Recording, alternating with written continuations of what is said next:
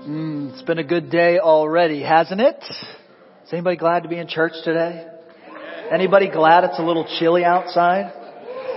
A few of you. I got a few angry no's right there. I don't know what that's all about. We'll have prayer available after the service. That was very aggressive, but it's okay. You're in the right place. Jesus will set you free today because we get to wear our sweatshirts one last time.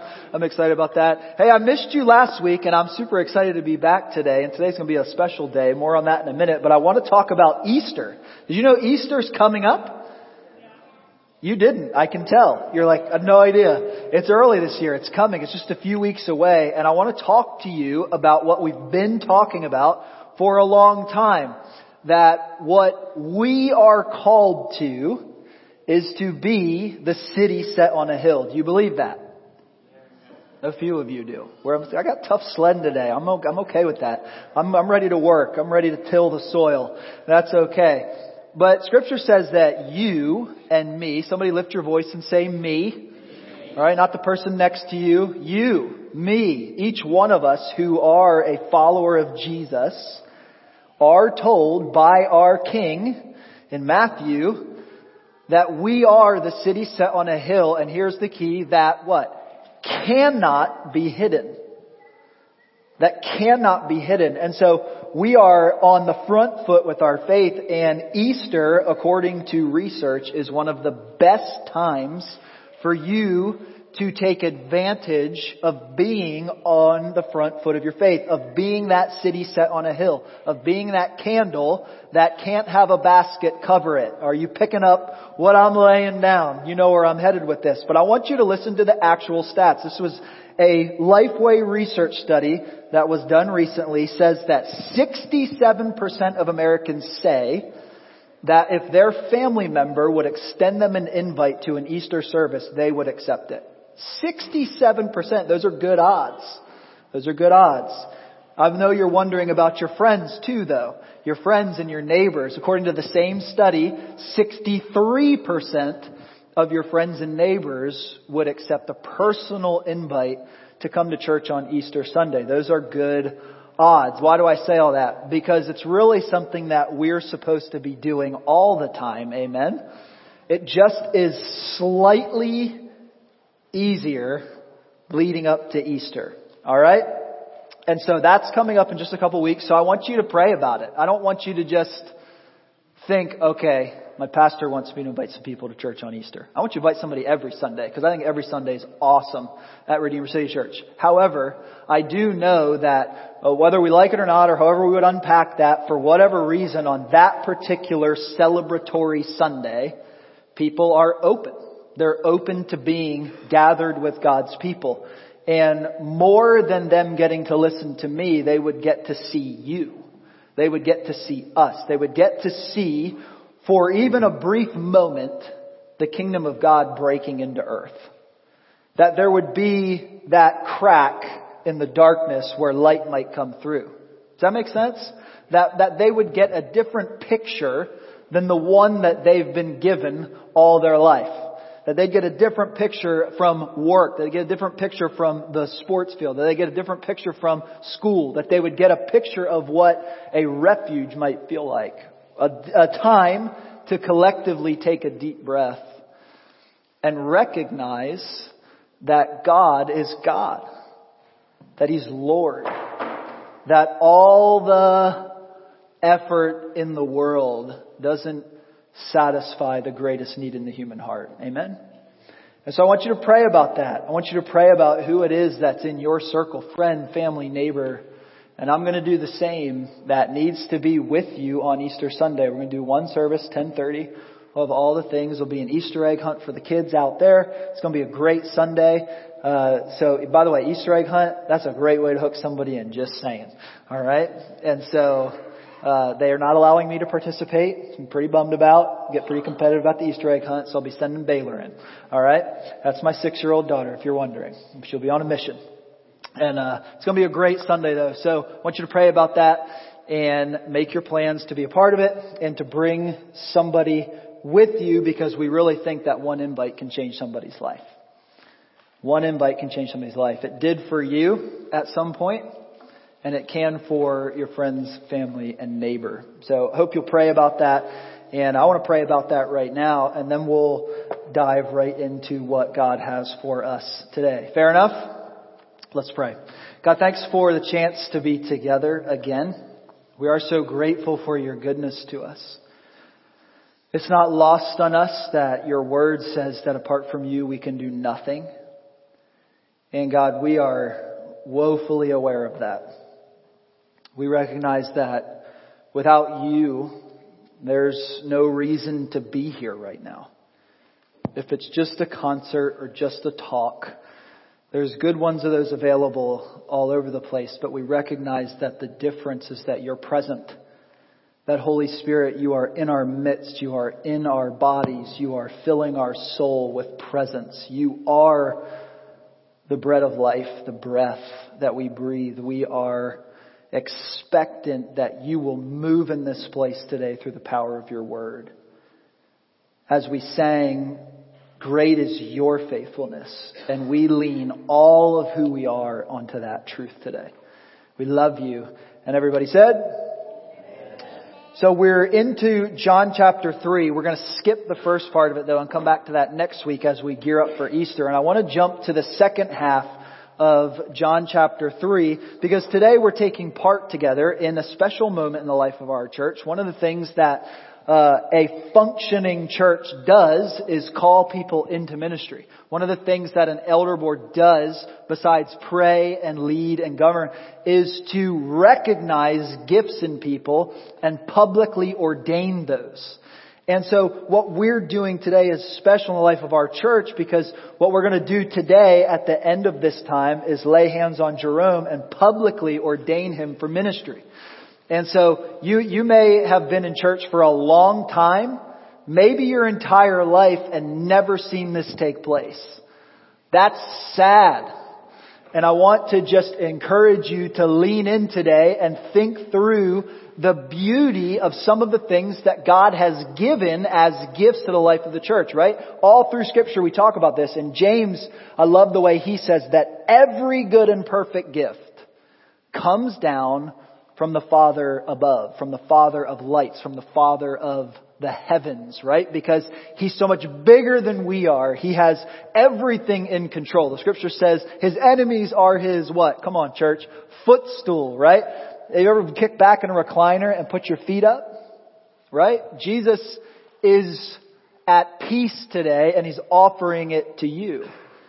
And one of the ways that he does that is through these gifts and ministries of the church. It puts us at peace because God has ordained certain things to take place.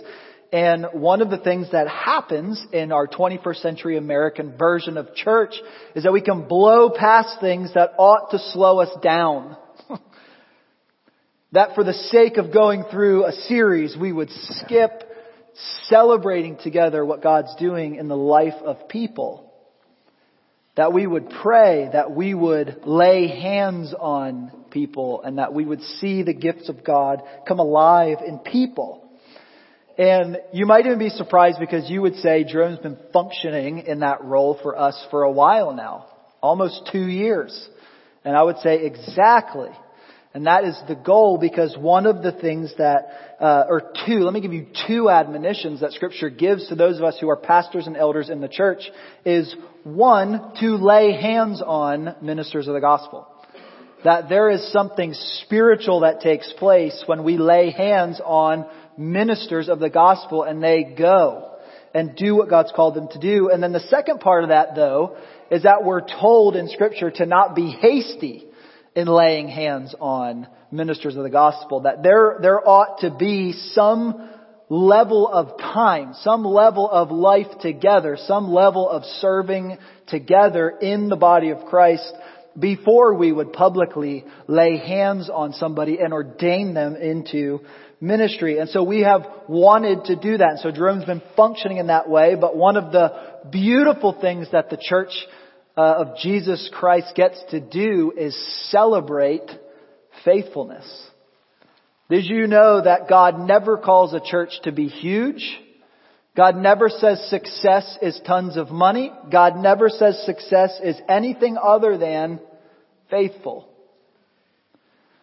Why? Because it's His work. If we can do nothing apart from Christ, then everything is a result of Christ. Can I get an amen in church? Right? Now listen, we want our church to grow, we want to do it, but we want it to be healthy. We want you to be healthy, and we're working on those things, and there's a lot more work to do. But this is one of them. Recognizing and publicly affirming what the scripture says ministry is, what the scripture says a pastor ought to look like.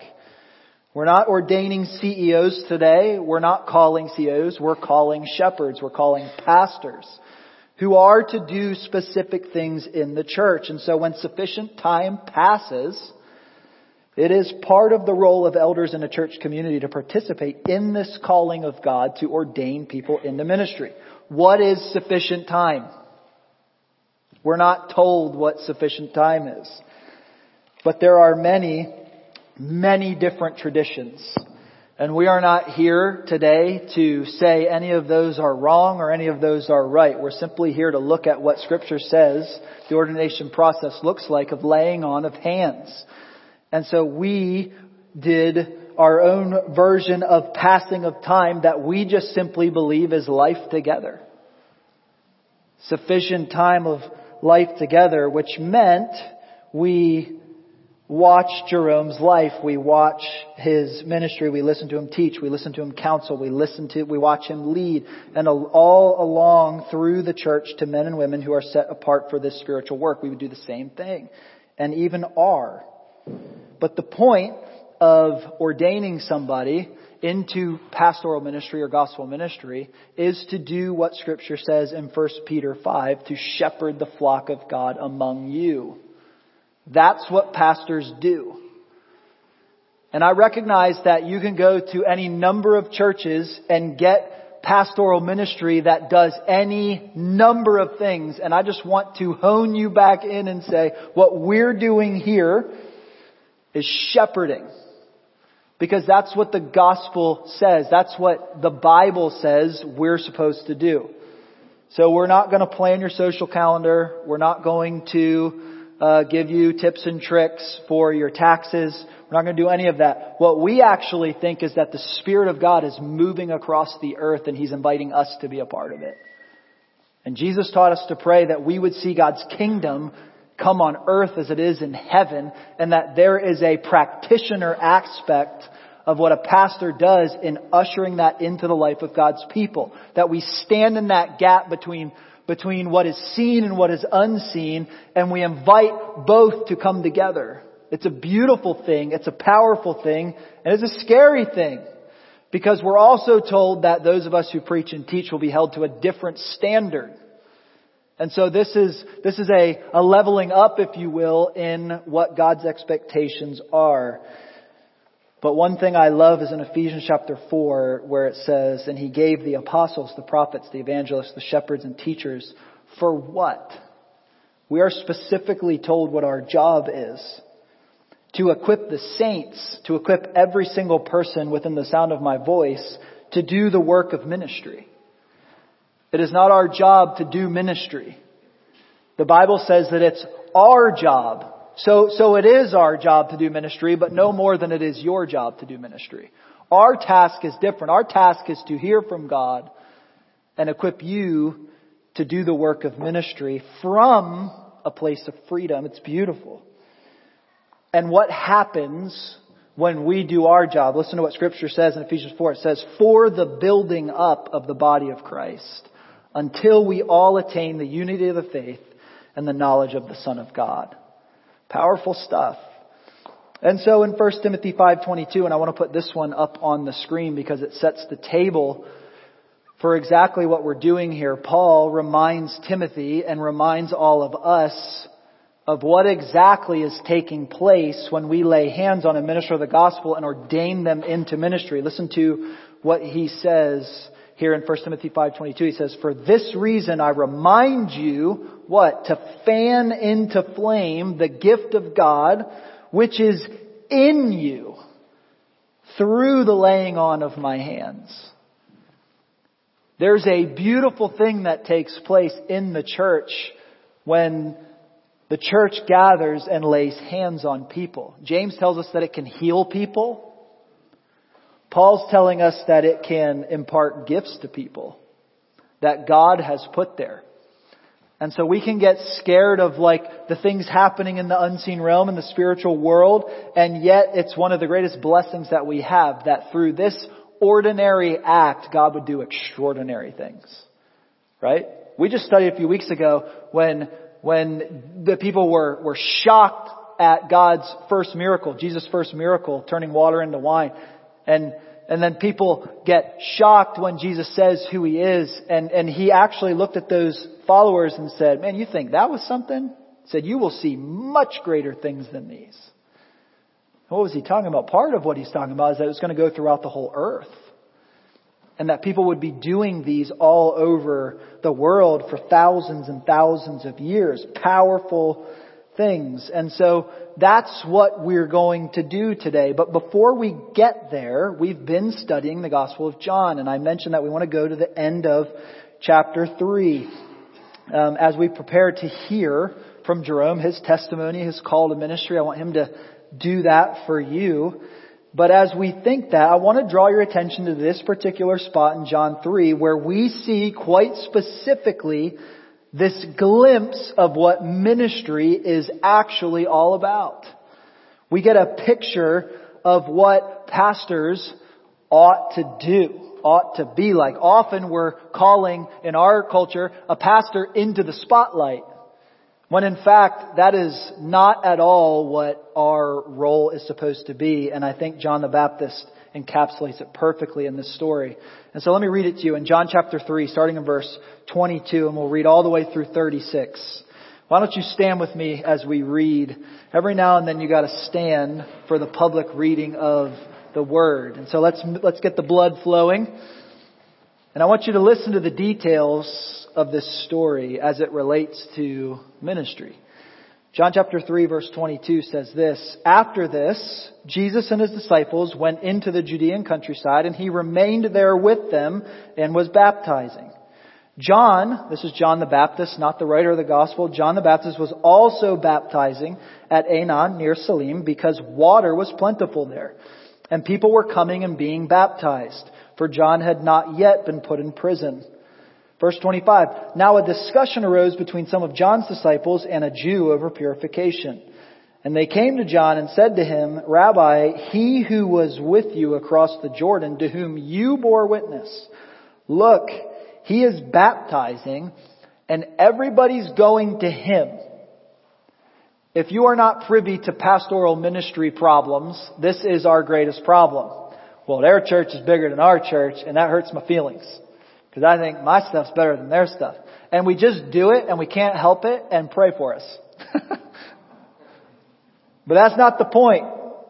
That is not the point of pastoral ministry. But isn't it interesting that even thousands of years ago, without technology, without buildings, without lights, without TVs, without anything, they were still struggling with the same thing. We out here doing our ministry and everybody's going over there.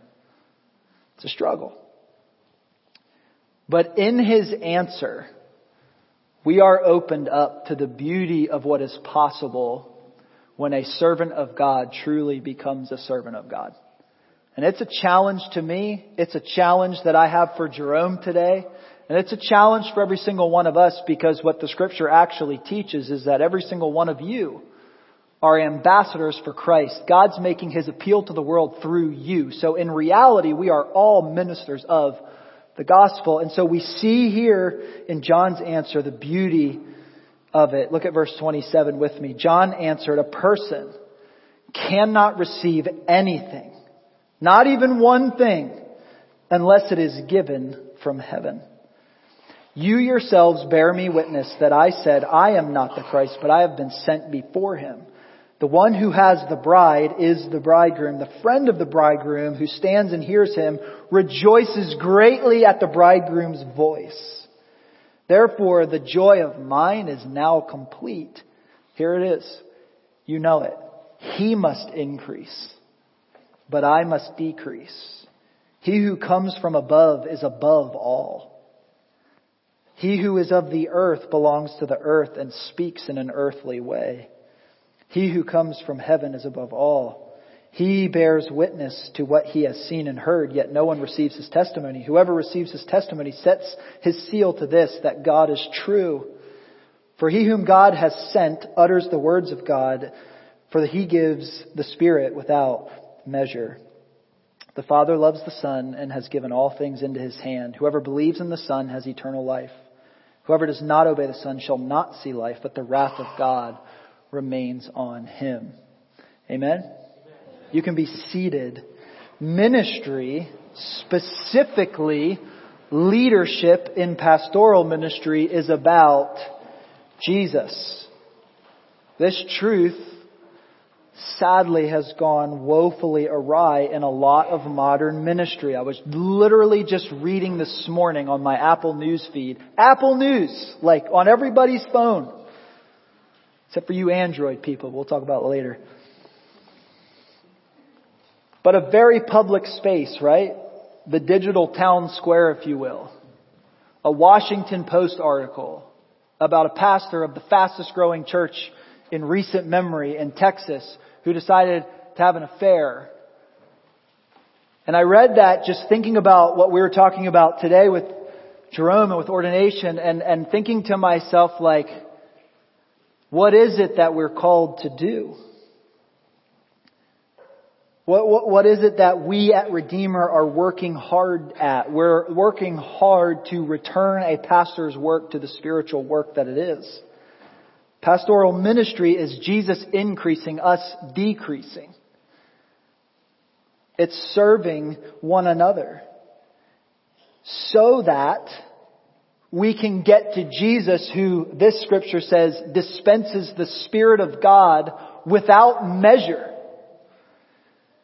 And the challenge in this for you and I as we think about ordaining Jerome today is, is my experience in the life of the church that I'm receiving the Spirit of God without measure.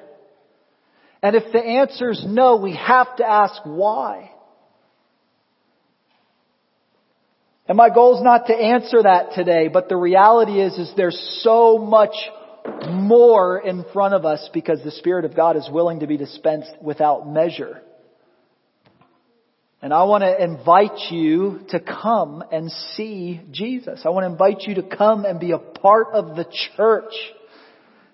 Ordaining Jerome today is a chance for all of us to take a step back and say, what have I been, what have I been trying to gain from a church instead of what am I trying to bring to the body of Christ? And if all of us will reorient to that and, and say, I'm going to worship Christ, right? Last week Pastor Tim talked about who the Lord of worship is. And so often, you know, we, we may have brought our doves and pigeons and goats and sheeps into here and sold it, but we've sold some other things if we're honest. We, we have to be honest. But the, the invitation and the beauty of it is that as a church, Redeemer City Church, we are commissioned by God in Luke chapter 4 to join Him in sharing the liberating power of the gospel.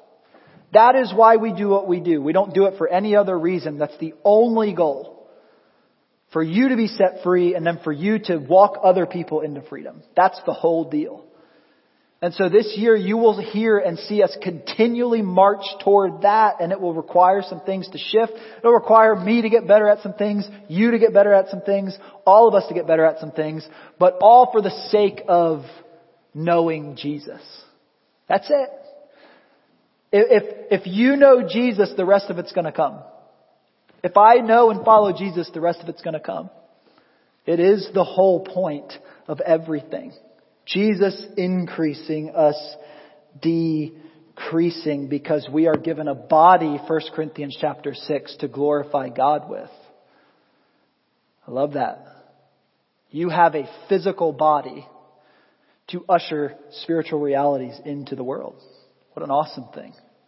No time to unpack that, but we see exemplified in John the Baptist for a minister, a pastor, an elder, a picture of what the kingdom of God coming to earth as it is in heaven looks like. Jesus shows up and John just points. What an awesome thing. That is still our job today.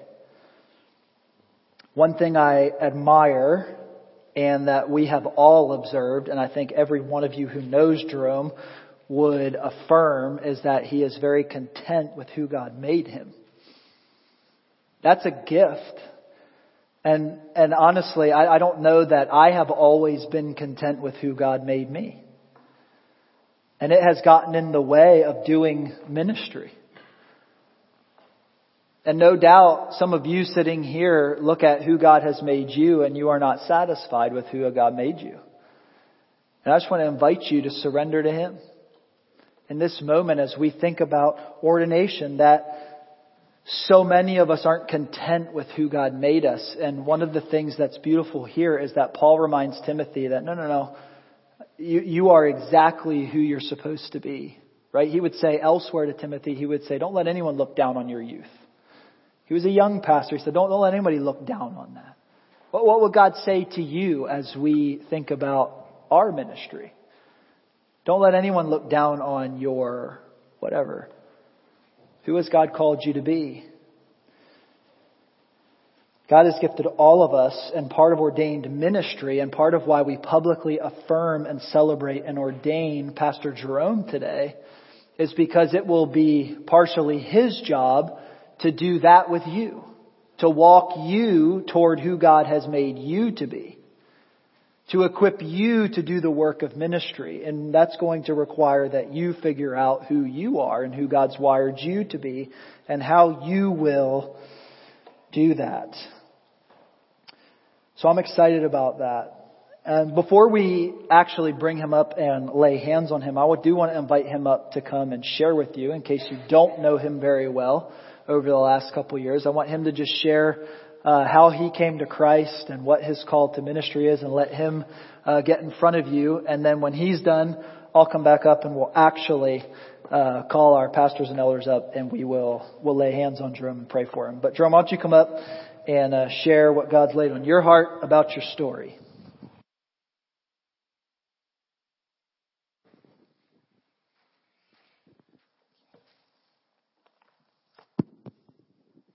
Thank you, Pastor Mitch. Um, man, it's kind of uncomfortable being, uh, yeah. Um, it's weird because I invited, you know, one of my best friends here, Adam, he's here, then my, my dad's here. Um, and it's like, well, Ron, why would you invite him if you didn't want to be celebrated? It's just, we're here to celebrate God, right? And I appreciate that, but that's, that's my focus, and I just want to lift him up always. I am uh, my testimony. All right, so you know, um, grew up in the church. My dad here is probably the reason why I am the way that I am. In a lot of ways, we would. Uh, I remember we used to clean the church um, when I was young, and you know, scrubbing those floors, scrubbing those toilets, all the things. And it just reminded me of like I'm, like God is always watching. I felt like I was in, you know, He's watching me. So I want to do a good job, right? I've carried that with me in a lot of ways with everything that I do. I always want to, God is watching me. So even when I'm at, at work or like whatever work I was doing, I'm like, mm, God's watching me. I don't want to cheat this. Let me make sure that these, you know, I'm working at you know, sports authority in the shoe department. They make sure that all these are perfect because not for everybody else, but God is watching, right? Um, but yeah, I, I grew up in the church. I, um, sang in the choir once upon a time. And, uh, and then, you know, prodigal son story. We all know that. I'm not going to go through all the details, but you can, you know, come ask me later if you want to know the details of that. But then, you know, had to find my own my own faith and not my parents' faith. And I think that started around 27 when I was like, you know what? I'm just gonna, I want to know this for myself. Like I want to read this for myself and I'm to start studying. And it was, it was probably around, somewhere around there, 26, 27, where I started sitting down. Actually, I was living with, with my best friend Adam here at the time and just going through the Gospels and really diving in. And um, God revealing himself through the scriptures of Matthew, Mark, Luke, and John. Um, fast forward a couple years, uh, maturing in faith, I uh, met Zachary Elliott uh, when I moved to. He doesn't like when I say Zachary. Zach, sorry, Zach Elliott. Um, when I moved to uh, to Oregon and uh, became really good friends there. He took me on a journey um, with four other guys of becoming, uh, you know, just studying to become a pastor. Never wanted to be a pastor, but what he sold me on is, hey, this would be good for pastoring, you know, your family. This would be good for pastoring people throughout your life. So I'm oh, okay. But I'm not going to be a pastor. I said, I'm not going to be, I told her that's, that's not what I'm going to, but okay, I can see this family. I'll have kids one day. I want to be able to pastor them and shepherd them well. Okay. So we went on this long, long journey of reading books and studying together and all the things. And I got here, uh, came to Florida about six years ago. Um, Zach asked me to start a ministry with him to participate in a ministry called uh, V3. The vision is Jesus. Um, you see the shirt that Mitch was wearing earlier and the shirt that Zach is wearing. Um, and that's the whole focal point is Jesus. He is the vision. He is the reason why we do everything. So, um, orienting my vision around that, uh, came here and it wasn't, it wasn't a hard decision, but at first I would say that my, my flesh was like, whoa, you're going to leave everything that you have here. Because I felt like I was very comfortable where I was. I was very comfortable in Portland, Oregon and it, you know, drive across country to start a ministry, the unknown. I was like, uh, let me talk to my wife about that. She was like, you know, I think God is telling us to go. I said, dang it. Um, because I, I loved my job and all the things that I had. I worked for a company called, it was Salomon and the faucet never stopped running. I had all the things and free gear and snowboard gear and, and free credit cards and cars and computers and I didn't have any, any debt or anything. Like any, all I had to do was pay rent. Everything else was paid for. So I was like, well, um, if I'm really going to trust God, right, He's the one that provides everything. He provides my financials. He, he provides everything. And now I'm, I'm kind of acting like the rich young ruler in a way. And I felt disgusted with myself.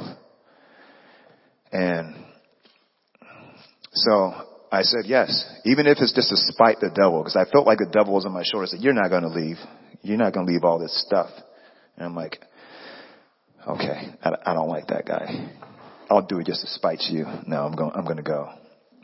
And uh, so we started ministry, and this is how I got here. Um, I want to read a couple scriptures. Uh, one of the scriptures that I really shape that shapes my life. One of them is Proverbs three five. This is crazy because like I speak all the time, right? But I feel nervous up here. It's really weird. It's really an awkward thing, you know. Uh, it's, it's weird. But um, Proverbs 3 5 is trust in the Lord with all your heart. Lean not to your own understanding. In all thy ways acknowledge him and he will direct your path.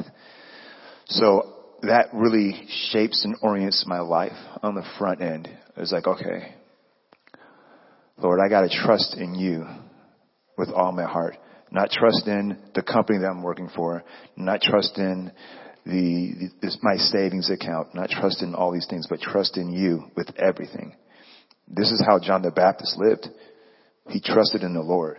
Jesus called us to, you know, he said, don't take two tunics, take, you know, take two tunics, but, you know, give one away, just take one, right? I'm everything that you need. So, I really try to shape my life that way. Um, although it's, it's, it's hard. There's always this tug and pull with the flesh saying, hey, you should be wise and you should get, you know, save up and do this or whatever, but I'm always reorienting every day to Christ. Because if I don't, then I'll slowly end up going the opposite way. The second verse I want to share is from Philippians um, 3, 4, 3, 13 and 14, but I'm going to read from 12 because I love this. Um, it says this, not that I have already attained, this is Paul, or that I'm already perfected, but I press on that I may lay hold of that for which Christ Jesus has also laid hold of me. Brethren, I do not count myself to have apprehended, which means I haven't gained anything yet. But this one thing I do, forget the things, forgetting those things which are behind me and reaching forward to those things which are ahead. I press toward the goal for the prize of the upward call of God in Christ Jesus. And so on the back end of my life, like those are the two things that I operate in the middle of. Is that okay? I gotta trust in the Lord with all my heart. Reorient my vision towards Him and that I'm not done. I'm just getting started. Right? Forget those things which are behind me. The Lord forgives us. Right? All the shame. Let that go. And I continue to press. Continue to press. I think of a running back you know, running through the line that I'm just going to continue to just drive my feet and press no matter what. It doesn't matter if I fumbled the ball two plays ago. I'm not thinking about that. I'm going to continue to press towards the goal for the prize of the upward call of God in Christ Jesus. Amen. Yeah. That's all I got for us today. Yeah. Love you, man. So nervous. Why am I so nervous? I preach all the time. What is going on? Shaking up here. It's special. Special. I want to read one more, one more scripture to you, and then I'm going to invite our pastors and elders up. But in Acts chapter 13, as Paul himself was preparing for the mission field, preparing to do uh, the ministry that God set him apart for, uh, I think it's, I think it's a, a fitting reading for us as we do this and why we do it here. But in Acts chapter 13 verse 2 it says, as they were worshiping, they were gathered together and they were worshiping the Lord and fasting. And the Holy Spirit said, set apart for me Barnabas and Saul for the work to which I have called them. Then after they had fasted, prayed, and laid hands on them, they sent them off. And so for the life of the church since the very beginning, um, this has been a practice that has taken place. And so uh, it's a it's a spiritual work. It's a work of God. It's a work of the Holy Spirit. And so uh, I want to invite my our pastors and elders here, and also uh, Zach, if you would come up. Uh, we want to just lay hands on Jerome, and and I will pray over him as uh, we recognize that he is set apart for the work of ministry. And when we're done praying, uh, the band's going to come up and lead us in that song, Grace on Top of Grace again, because that is exactly what uh, this is. It's the grace of God in our life. It's the grace of God in Jerome's life. And so, uh, would you do me a favor and stand? And as much as we are a part of this, we want to recognize that you're a part of this and that you're a part of the body of Christ. And scripture says that we are one we are one in Christ. There's one body, one Lord, one faith, one baptism. And so if you would just, in agreement, just lift a hand towards Jerome, would love for you to participate in this with your body as well. And uh, we'll pray over, over him. Father, you are so good. It's fun to think that just a few years ago, maybe more than a few now, that I didn't even know Jerome, but the connections that were being made, the timing of the planting of Redeemer City Church and the moving in uh, Jerome's heart by you, Holy Spirit, were almost identical. And to think that just a few years later you would bring us together from the literal opposite ends of the country uh, to set Jerome apart for ministry right here in Tampa Heights is truly miraculous that you are doing a new thing in Jerome's life and our church life, and we want to praise you first and foremost for everything that you're doing. And God, we are also thankful for Jerome. Uh, Jerome is one of the gifts that you have given to Redeemer City Church. And we just want to affirm that and celebrate that and thank you for his life and for his example to us. Holy Spirit, I also want to ask that you would fill him, that you would fill him with your spirit. The scriptures over and over again talk about the laying on of hands and that it was in that moment that you filled your people with your spirit and that they began to prophesy and speak in tongues and do all the things that Acts records for us and that you would send people out into the work of ministry. And so Holy Spirit, as we lay hands on Jerome right now, we ask that you would fill him. Would you give him your specific calling on his life that as he is that city set on a hill in this city, that we would see great fruit in his life, great fruit in the life of our church, and that God, you would be obvious to everybody that comes in contact with him. God, I pray that as John did, that you would increase and that gloriously Jerome would decrease. What a blessing Jerome is to our church, and we ask that you would bless him as he accepts this call into ministry. We love you. We love Jerome and we ask that you would bless everything that his hands find themselves doing. We love you. Pray that you'd bless his family. Would you bless Aaron and Sela and the little baby? God, you are so good. You're so good. And we ask for your blessings on the Milners. We love you. And it's your name that we pray. And everybody said? Amen. Amen. We love you, man.